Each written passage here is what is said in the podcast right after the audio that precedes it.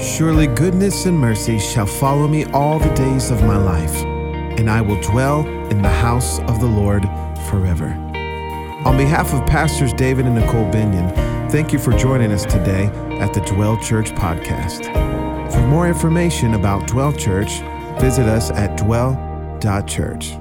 Now, let's listen to today's message. Prophecy shifts your thinking. Prophecy is mostly about perspective. It's mostly about, in fact, when you see the way God creates the earth, before he proclaims anything, he comes into proximity and then he creates perspective. So do, do, me a favor and turn to Genesis chapter 1, verse 1 through 3. And I'm, not, I'm only going to share with you a little bit, but I want to start with a, a kind of a um, perspective that I had today for you guys, very practical. How many of you are holding a phone in your hands? Of course, you're all looking in your Bible, and that's your Bible's on the phone. Everybody knows that. I got a new phone recently, and um, I was very frustrated because it took a long time for all of my apps to update. I, do you ever look down at your phone and don't and you go into the app store and it says like 1000 and I'm like 1000 what? 1000 apps that haven't updated. And and I felt like the Lord was saying, some of you are frustrated because you feel like you're getting a promotion, but you also feel like you're in a delay. And I felt like the Lord was just saying simply, it's because I got to update all your apps at the same time. You're getting an upgrade. Turn to someone and say, You're getting an upgrade. But first, you need an update. you got to get an update before you can get an upgrade. And sometimes the wheel's spinning, going, What is going on? God's doing nothing. No, He's updating things on the inside so He can upgrade things on the outside. Anybody feel that way? And so I say, Lord, go ahead and do it because I don't want to get to my destiny and not look like you. That's what Moses said. If your presence doesn't go with me, don't send me up from this place. The presence is the face by the way. He said, If your face doesn't go with me, then don't send me up from this place. Because if I get there and I don't look like you, it's not worth it at all. It's all about the face. And if we go back to the beginning, here's what it says in Genesis chapter 1, verses 1 through 3. It says, In the beginning. Everybody say, In the beginning. So, this is where it all starts. This is everything that God planned. In the beginning, God created the heavens and the earth. The earth was without form and void, and darkness was on the face. Everybody say the face. The face of the deep, Panaim. It's the first time it's used in the Bible. Panaim, face, presence. Same thing that has to do with the presence of God, the face of God, the bread of his Panaim, the bread of his face, the bread of his presence. So the face of the deep, and the Spirit of God was hovering over the face. Everybody say the face the face of the waters. And God said, Let there be light, and there was light. So here's what we see from the beginning God's face coming over the face of darkness, God's face coming over the face of emptiness, God's face coming over the face of chaos. And today we can see that darkness has a face in the earth. Dark, the earth still has a face of darkness. What's God's solution? To get the church to look like Him and come face to face with the culture until the personal sanctification becomes a societal sanctification. We talk about transformation all the time, but transformation starts with you, starts with me. You want to transform the mountains of culture, transform the mountains and the rocks in your head. That's all I'm saying is I need to look like Him so what's around me looks like Him. Does anybody say amen? or ouch or so so this is the heart of prophecy. He's he's getting ready to bring transformation. And what does he do? He creates proximity. And the story of this this action is, is really the story of the gospel. This is the gospel right here. That God's trying to get his face into the earth to make the earth look like him. And so what does he do? He gets dirt and dust, chaos, darkness, and emptiness. He comes face to face with dirt and dust and goes, when I put my spirit into dirt, it looks like me. It's all the whole story of the gospel. And then man, in Genesis 3, it says, when man sinned, he turned away from the presence of God. From the presence of God. The word presence means so sin caused man to turn his face away from the face of God. So man couldn't look like God anymore.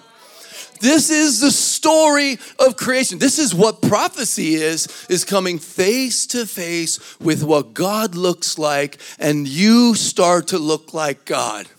Your prophetic word isn't about you doing something great. It's about becoming who God created you to be in Christ. It's about to, it drives you face to face with Him. The reason that Jesus had to come is why? Because people had to see the face of God. Remember what Jesus said? He said, If you've seen me, you've seen my.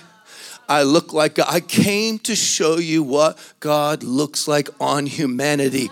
He came to restore the face of God back to we need humanity to look like the face of God again.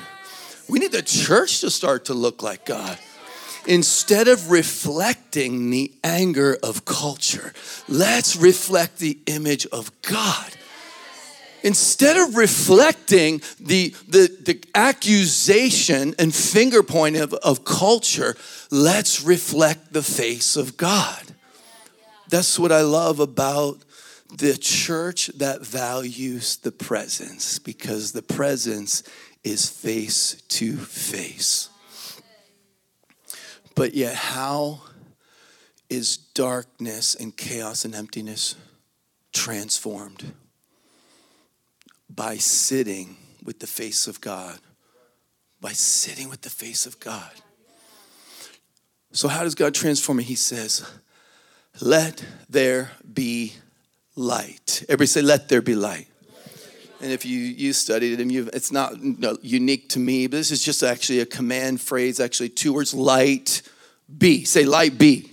And actually, it's a command, light. So, what, what is God saying? Is He saying, let there be light? Is He giving permission to the light? Is He asking light? No, He's actually saying, light in me, be in darkness. Light in me, be in chaos. Light in me, be in emptiness. And so, what is the essence and the power of God? The, his words begin to create transformation. And Paul understands this in Colossians chapter 1 because he says this phrase Christ in you is the Christ in me is the hope of glory. Say, Christ in me so Christ in me is the hope of glory. Glory is the manifestation of the image, the likeness of God, the substance, the reputation. So Christ in me is the hope that the substance, the reputation of God will be manifest. It's the hope of glory. So so I have something in me that needs to come out of me. And when it does, it is the manifestation of God's reputation, his substance, his glory. Does that make sense? So when I lay hands on the sick, I'm not just praying, I'm actually releasing Christ in me to be the hope of healing. Uh, uh, when I'm prophesying, I'm not just giving the mind of Christ, I'm actually releasing Christ in me that can transform you into what you want to be. Christ in me is the hope of glory. But Paul says this, the verse right before this in Colossians 1, he says, There's a mystery hidden since the foundation of the world. Christ in you is the hope of glory. What is he saying? You are a new creation. You're a new breed. You are the image of God in the earth. And God showed you what your purpose was from the beginning. The mystery is hidden at the foundation of the world. What's the mystery? Light in me, be. And now, where's the light?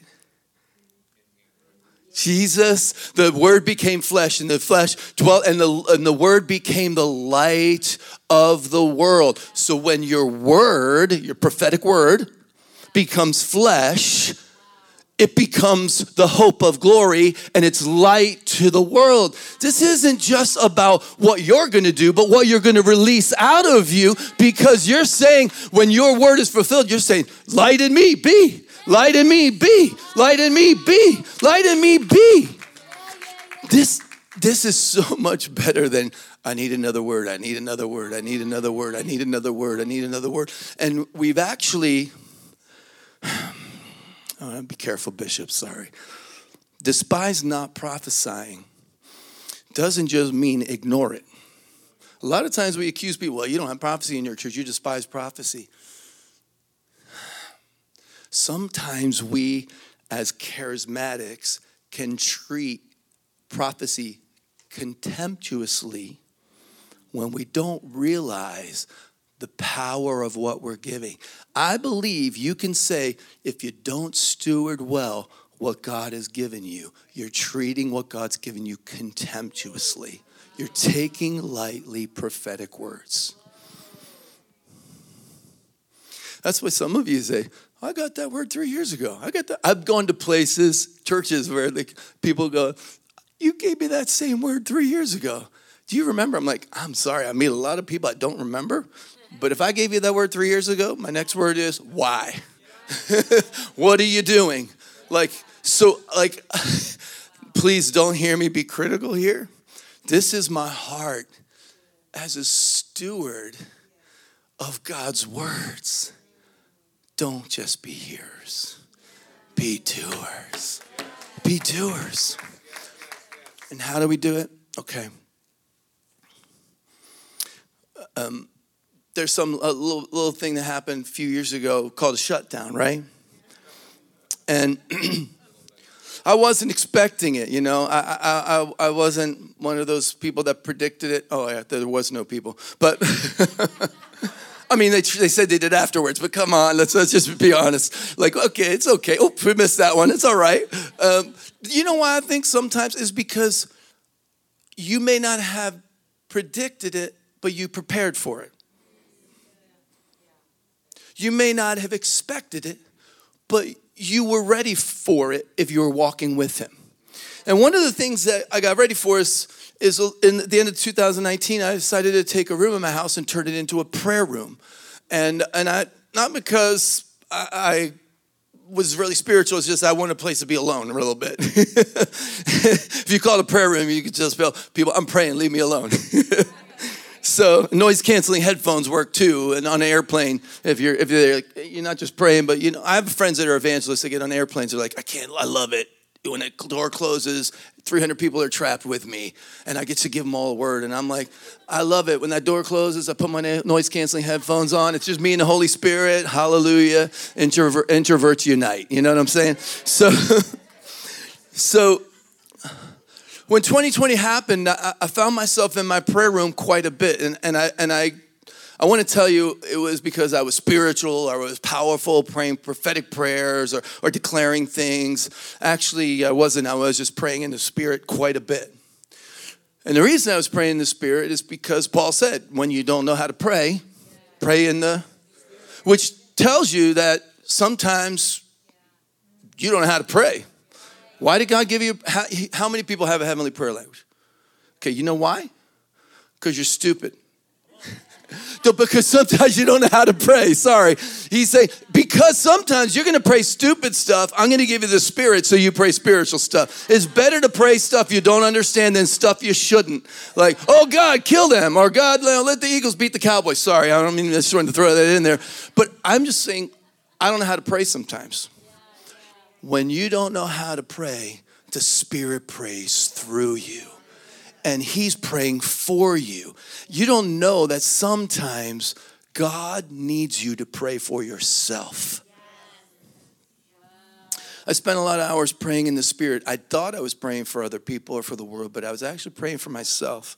Because just a few months later, I was out riding a motorcycle. It was a hobby that I had, it was relaxing. And there was a curve that I didn't expect in the road becomes a metaphor.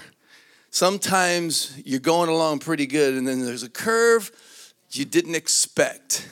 I didn't navigate it well. I don't remember why, but I know I woke up in the hospital a few hours later, and, and I heard a voice behind me, not an angel, but a nurse in the trauma room. And she was saying, Sir, sir, where are you from? What country are you from? And I woke up from whatever I was in and I said, I'm from here. Why? She said, Because you've been talking out loud in a language we've never heard for 10 minutes. And I think they had given me some medicine, you know, maybe a shot of epinephrine or something to wake me up because I immediately became evangelistic. And I said, Oh, that's my heavenly prayer language. I'm a born again Christian. And I don't even talk like that when I'm preaching most of the times. so, so the room got pretty quiet, and um, I didn't preach the gospel because I actually heard the doctor say, um, let's check him for a brain injury. So, the next thing they said is, We're going to keep you overnight for observation. You might have a brain injury. And I wasn't sure if that was speaking in tongues or because I started to preach in the trauma room, but they did take me upstairs and they found out I had I did have a concussion, but I also had uh, five cracked ribs, a, a punctured lung, and uh, but I was feeling pretty good because they gave me drugs. So apparently, I become an evangelist if you give me a stimulant, and so I'm not advocating it. I'm just saying so I'm in my in my room, and the, the floor nurse, they took me to the seventh floor. The floor nurse comes in with her computer to take my information, and she um, starts asking me questions, and her voice sounds familiar. So I, I say to her, Your voice sounds really familiar. Are you one of the nurses that was downstairs in the trauma room? She said, Yes, sir, I was. And I said, Are you the nurse that asked me if I was from another country? And she didn't answer. She said, It's okay, sir. People say strange things when they're on medicine. Uh, to which I said, I say strange things without medicine. And um, she's like, okay. And I said, no, seriously, I'm a Christian and I believe God talks to me. She said, that's nice, sir. And I said, no, Jesus is talking to me about you and he's telling me you have an eight year old daughter. Is that true? And she said, that's very strange, sir, but yes, I do. And I said, um, is your eight year old daughter an artist? she draws cartoon characters, right? She said, Who are you, sir? And I said, No, I want to tell you about Jesus. I'm on a roll. Now, I don't know if it's just because I've got some good medicine in me and I got the spirit. I don't really know, but I'm just going with it because I'll be honest with you. This isn't a normal conversation I necessarily have with someone, but I had it. And I want to tell you the point, I reason I say that is not to diminish me, but to actually say to you that his strength is made perfect in your weakness. Christ in you is not dependent on your personality, on your you have to activate it. You've got to love people, but he will do the most amazing things through you at your weakest moment. And and this has to do with the face of God in a minute. And so she says, "Sir, who are you?" I said, "I want to I'm here to tell you about Jesus." And Jesus is telling me this. Your daughter's not just an artist, she's a musician. She loves to play the piano and sing. And one year ago, she stopped taking, taking piano lessons because her teacher was very harsh on her. But Jesus wants you to know it's His greatest joy to hear your daughter play the piano and sing. And right there my room, with a brain injury, five cracked ribs, punctured lung, and a little bit of medicine, my nurse, through tears, gave her life to Jesus Christ. I wish I had more stories, well, not more, nor more accidents, but, but I wish I could just emphasize to you that's not because I wrote a book. It's not because I wrote a book. I mean, it is because I spent hours praying for people last night, like last night, like with reaching down when I feel tired and saying, Jesus loves you. Can I give you some good news today? God looks at you and he sees something different than you see. So I'm not saying I didn't do some homework, but what I am saying is God doesn't use you on your best day better than he uses you on your worst day. Your word is still word, even on your worst day what I realize is that that time, the time when I was in that dark, in that unknown place, in that uncertainty of the shutdown, and I was just seeking his face. I was seeking his face in the dark. The face of the earth was dark. God's face is not just found in a worship service, it's found in your darkest moment. It's found when you can't sleep at night because you have a brain injury and you haven't slept more than two hours for a year and a half. It's He when you have PTSD because of the trauma you've been through, when stuff comes up from your childhood that you thought you dealt with, and you sit with God when no one else knows, when tears are flowing down your face, and you're saying, God, I can't feel you. I can't see you. I can't hear you. And he's like, I'm right here. I'm right here. I'm right here. I'm right here. The face of God isn't found in the spotlight. The face of God is found in the dark. And the Father who sees in secret. The Father who sees in secret. The Father who sees you in the darkness, sees you through the tears of trauma, sees you through the pain of punishment, sees you through the disappointment and the delays of your life. The Father who sees in secret, He rewards you in public. And you get up here and people are like, wow, he's got a good word. She's got a great voice. She's that's because I practice singing in silence. It's because I practice praying when it was painful. I didn't do it perfectly. Sometimes I complained. Sometimes I wanted to even shake my finger at God and do a Bruce Almighty moment. Smite me, Almighty Smiter. Sometimes I accused him like the accuser of the brethren has accused me. But thank God I sat with him and allowed him to transform me, hopefully more into his image and likeness. Hopefully, after missing that curve, after sitting in the dark, after having accident, after seeing weakness, after recovering, hopefully I look more like him because that's my only goal is to look like him. I, forgetting what is behind, pressing forward to what is ahead, toward the upward call. What's the upward call? To be conformed into his image and likeness. The upward call isn't to, to be an important person, to influence influence. Yes, I want to do it, but I'm not going to do it if I don't look like him. The upward call is to know him. This is the spirit of prophecy the testimony of Jesus. And the testimony of Jesus shows through your face because you know when someone's been with Jesus.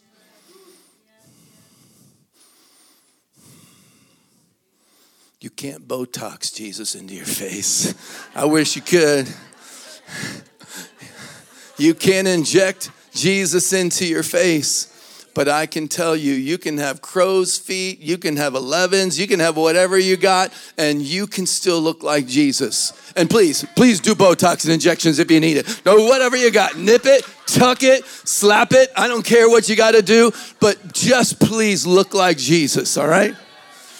I said that for some of those women. See, ah, see, honey, the Lord wants me to go to that spa. you know, I'm putting my head down. I'm not looking at anyone right now because I know I'm going to get myself in trouble. Spirit of God was hovering over the face of the waters, the face of the deep, the face of darkness. You know, Moses, when man sinned, God said, I need some people that can represent me in the earth. And so out of Egypt, I called my son, Israel out of Egypt, I called my son Israel. They're the Israel, the Israel, the, his sons and daughters in the earth. We are his offspring, Peter says in, in Acts chapter 3. We're the sons and daughters of God. Out of Israel, I called my son. And he said, Moses, I, I need a people that will seek my face. Finally, and it took all the way to Exodus 33, where when he said, Yeah, if your face doesn't go with us, don't send us up from this place. If your presence doesn't go with us, because it was all about a people that had his face. But Moses is the prototype. He's the he's the one that Jesus said, a prophet like Moses was raised up, Jesus, right? And so Moses is on the mountain and, and he's taken up into this Eden experience with God, right? And he's being transformed from this angry, you know, prophet to this shepherd and he's he's in that in between place and we know what comes after the mountain you know what comes after the mountain is he comes back with, we're going to build a house for God. We're going to build a, a, community for God. He's got all the pattern of the tabernacle, the furniture of the tabernacle. He's got the pattern of the society. He's got the financial plan, the family plan. He's got everything to, to form a society that looks like heaven on earth. He's got it. It came, where did it come from? The mountain. But look what happens on the mountain. So God's about to give him the plan, but before he has a plan, he has people. He's got to separate himself from people because there's a crowd who's not happy with him. There's a crowd who's complaining. There's a crowd caught up in the spirit of the day that are that are are, are coming against Moses. And so he separates himself and he brings his committee because he thinks if I can get at least some leaders to come around me, we could do this thing. He gets his committee of elders to come and they have a meeting with God. They eat and drink with God. It's a fabulous story, Exodus 24. You got to read it, right? It's a beautiful story. But the committee then doesn't really get it. And God's like, mm, I need you to come away before I can give you the vision of what I called you to build. I got to get you away from the crowd and the committee. I got to get you into the cloud.